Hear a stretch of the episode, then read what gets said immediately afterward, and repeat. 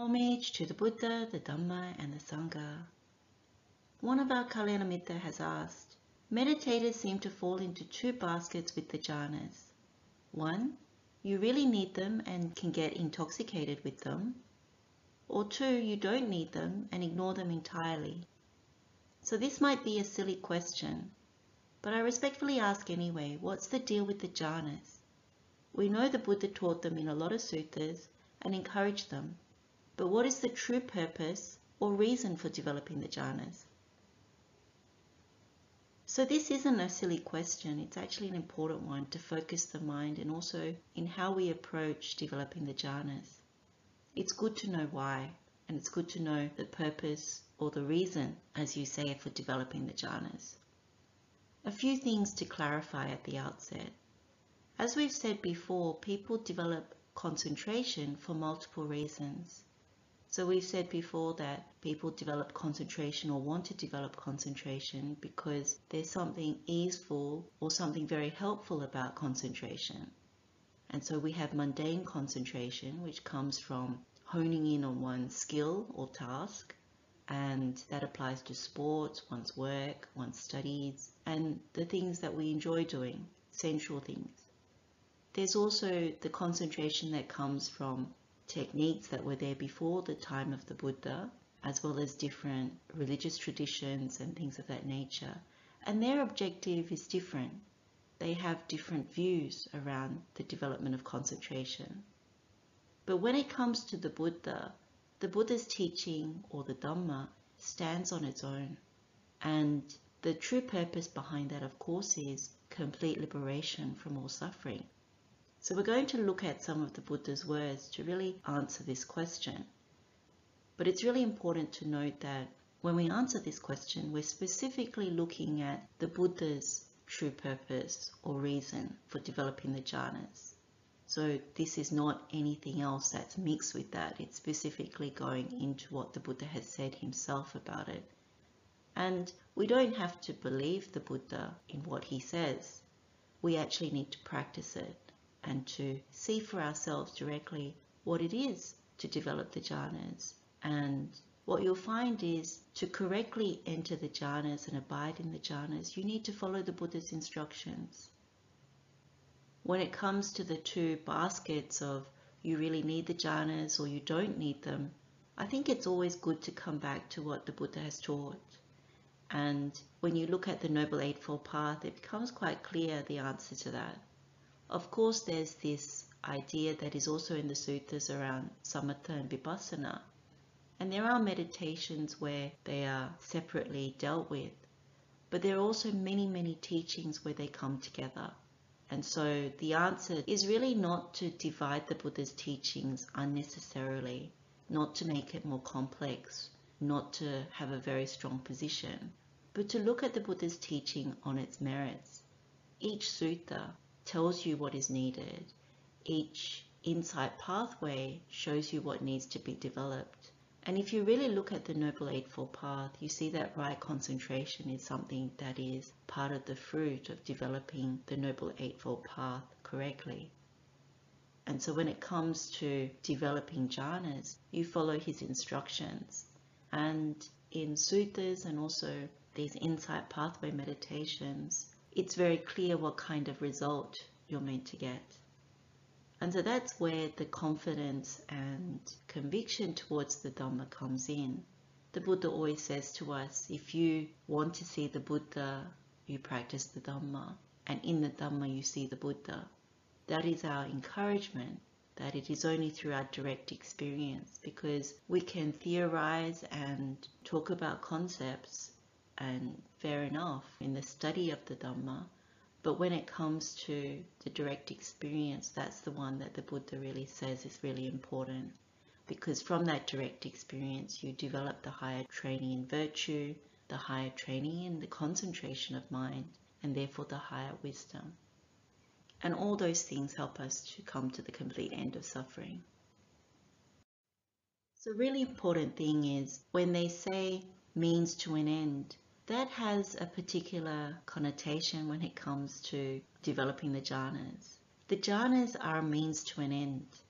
And so when you look at developing the Noble Eightfold Path as the way leading to the cessation of all suffering, when we practice the Sutta meditations, when we really take on board the instructions of the Buddha, we're actually developing this Noble Eightfold Path, which becomes the Tenfold Path. So you can see that we establish the right view. So right view always leads. We develop right intention. And then we have the virtue path factors of right speech, right action, right livelihood. And of course, right effort, right mindfulness are helping right view to actually make this all happen. If you develop that correctly, then you get the right concentration. And that's the means to an end because if you develop right concentration, steady it, stabilize it, have the luminosity of that concentration, then what happens is you come to the right knowledge and the right liberation. And so that is the true purpose of the jhanas it's a means to an end. And so when you read in the sutras about right concentration, you always find the description for entering into the four jhanas. And of course, as we know, the noble path is the way leading to the cessation of suffering. So the Buddha's teaching, when you look at the Four Noble Truths, there is suffering, there is the origin of suffering, there is the cessation of suffering, and there is the way leading to the cessation of all suffering. Jhanas is part of that. It's the means to the end, to the ending of all suffering. Another way of looking at this is also through the higher training. So we've talked about higher training in virtue, in concentration of mind or higher mind, and also higher wisdom. So these are the things that help us towards liberation, towards nibbana. So when we look at where jhanas fit in, they fit in in terms of training in the higher mind. So adhicitta sikkha. So we develop virtue as one of the higher trainings. And in doing so, it helps us to develop the concentration of mind. We have the right foundation for that. So if you look at training in the higher mind or concentration of mind, once you're secluded from sensual pleasures, secluded from unwholesome states such as the defilements, hindrances, then you enter and dwell in the first jhana, the second jhana, the third jhana, and the fourth jhana. But it doesn't stop there. One needs that as the platform or foundation for developing higher wisdom. Because when you're troubled by the hindrances, defilements, or overtaken by intoxication with sensual pleasures, you don't have anything stable enough or steady enough that doesn't shake in order for higher wisdom to be developed, to really see the truth behind what does the Buddha mean about the Four Noble Truths? What is this arising and passing away phenomena? Things like that. So when you have that platform or foundation of the four jhanas, it is possible to discern the truth. As the Buddha says, understand it as it really is. And in doing so, the path opens up and you're able to see, okay, how am I supposed to destroy the taints? What are the knowledges that help me towards conviction in this particular path, in these truths?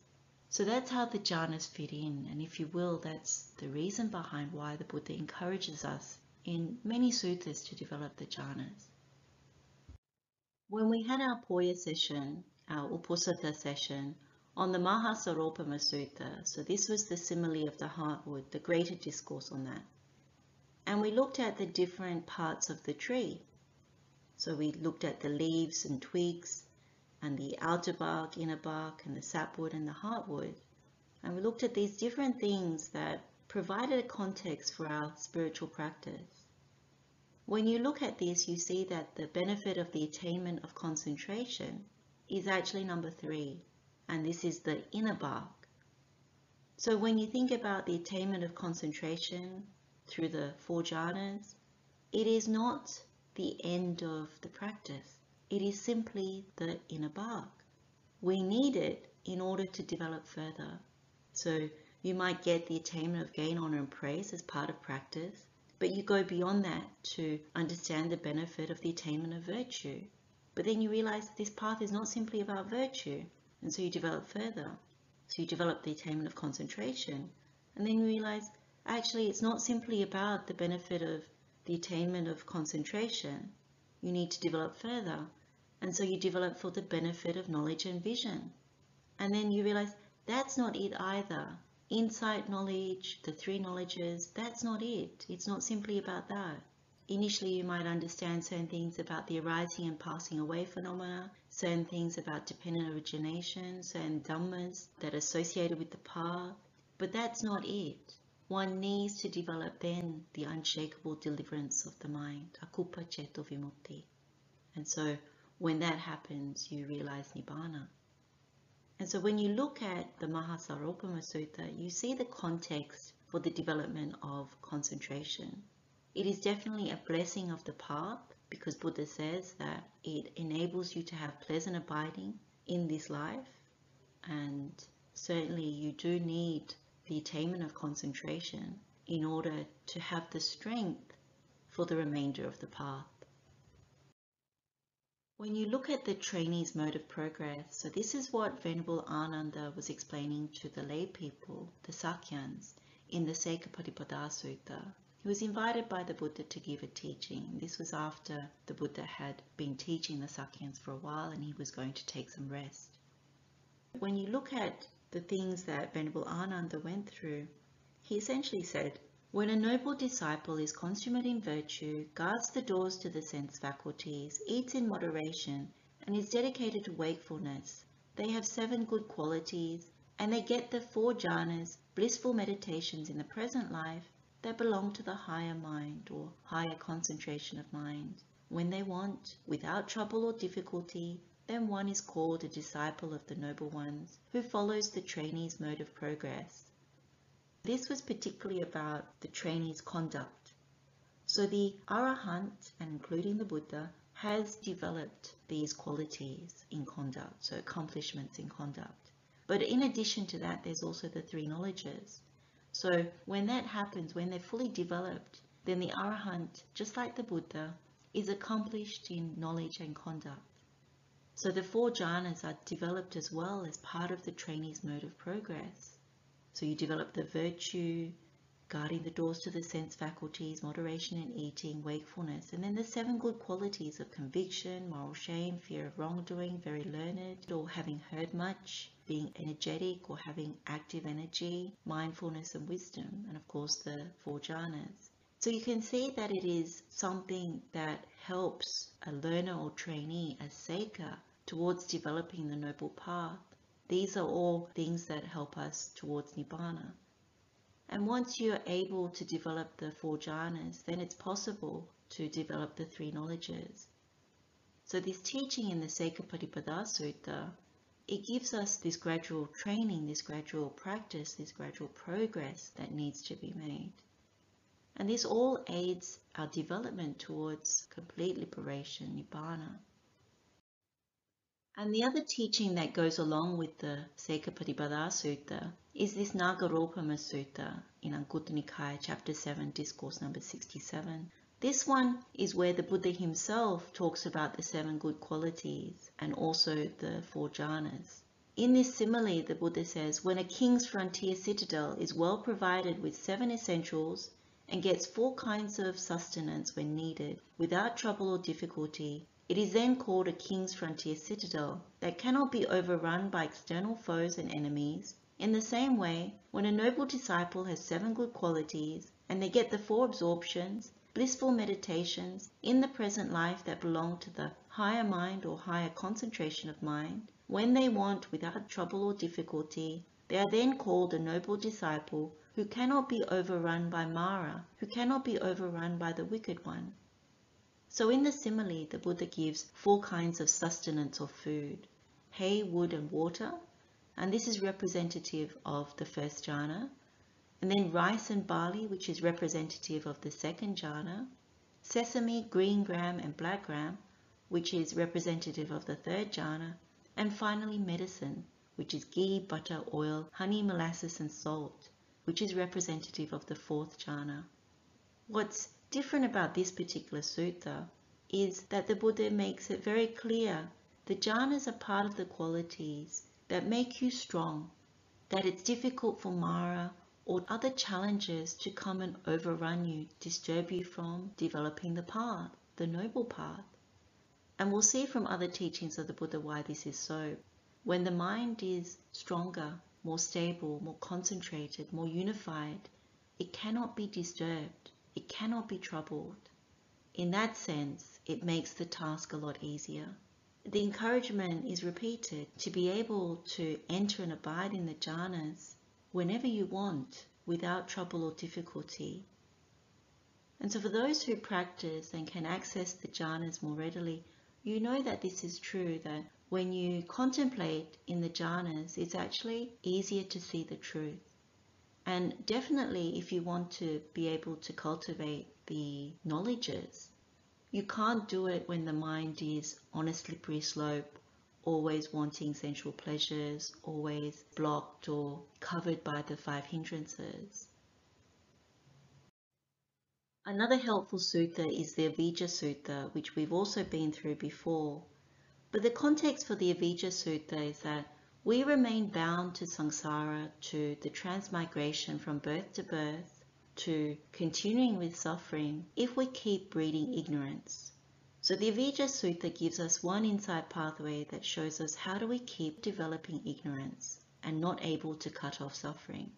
And then on the other hand, it also gives us the insight pathway that leads to true knowledge and liberation and shows us what is the nourishment for all those things.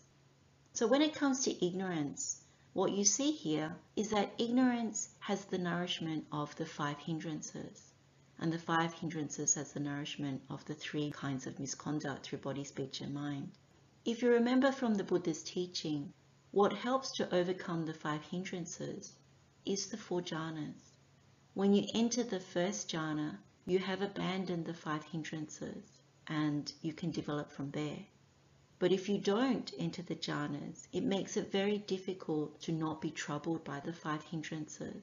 So when the five hindrances are still there, you can see that it's nourishing ignorance. We're not free of that.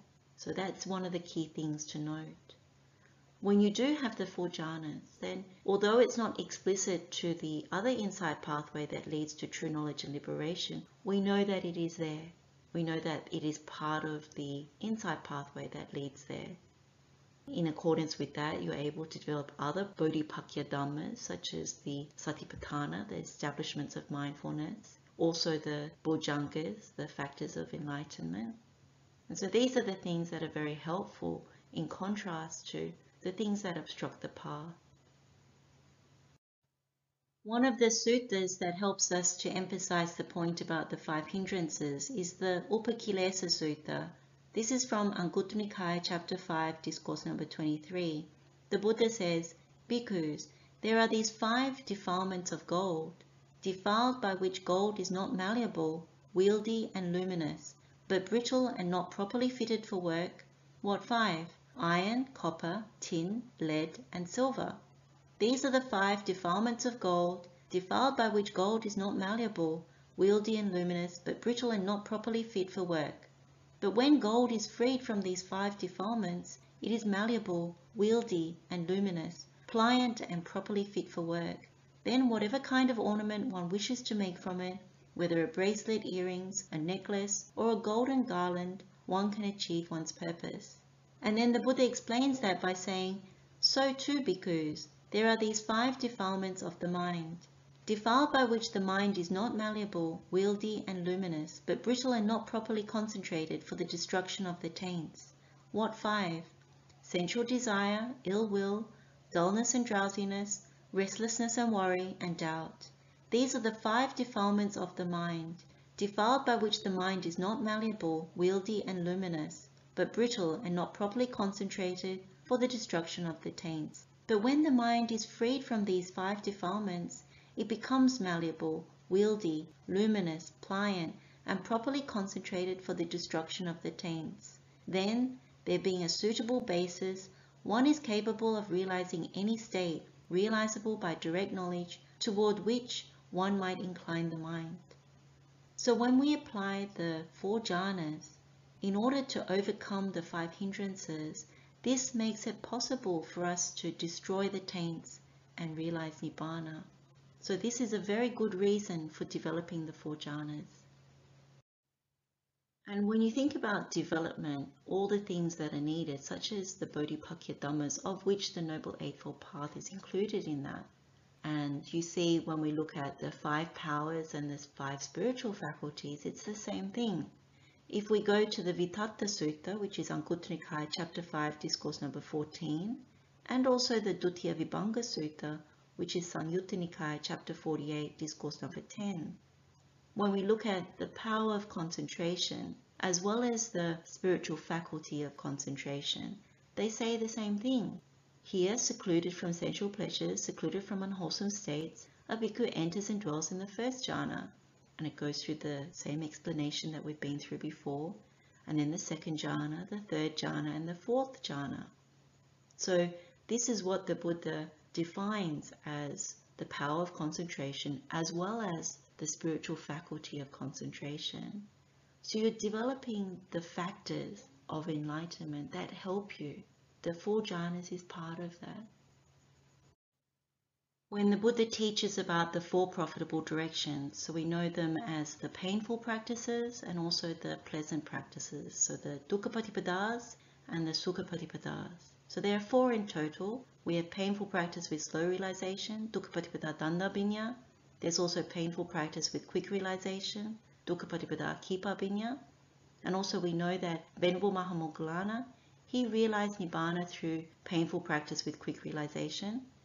And then we have pleasant practice with slow realization, which is Sukha Danda And we also have pleasant practice with quick realization, Sukha Kipa Kippa and we know that Venerable Sariputta realized Nibbana through the fourth profitable direction. So when it comes to the jhanas, it's very apparent that these jhanas really help us to overcome many things.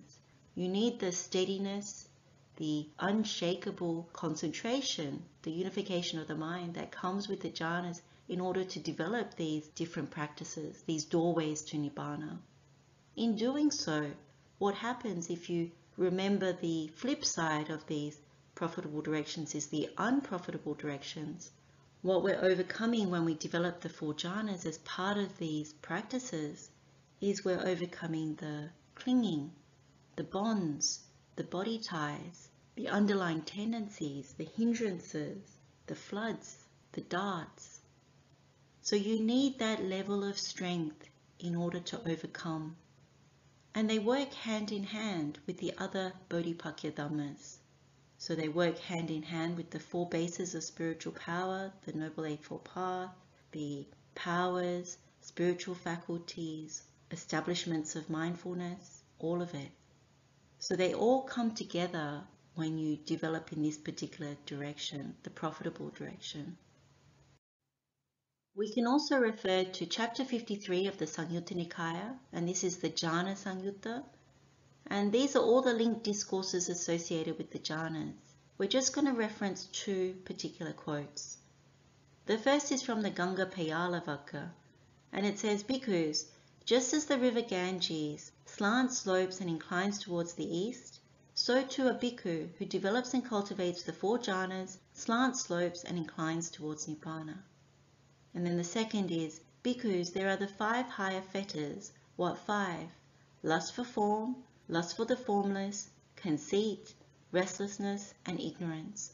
These are the five higher fetters. The four jhanas are to be developed for the direct knowledge of the five higher fetters, for the full understanding of them, for their destruction, for their abandoning.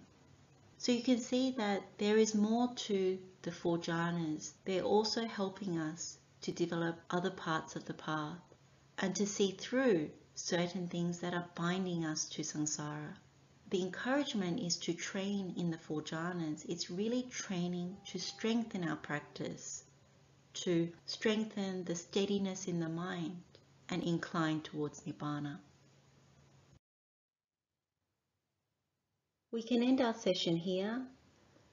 Let's share the merit with all sentient beings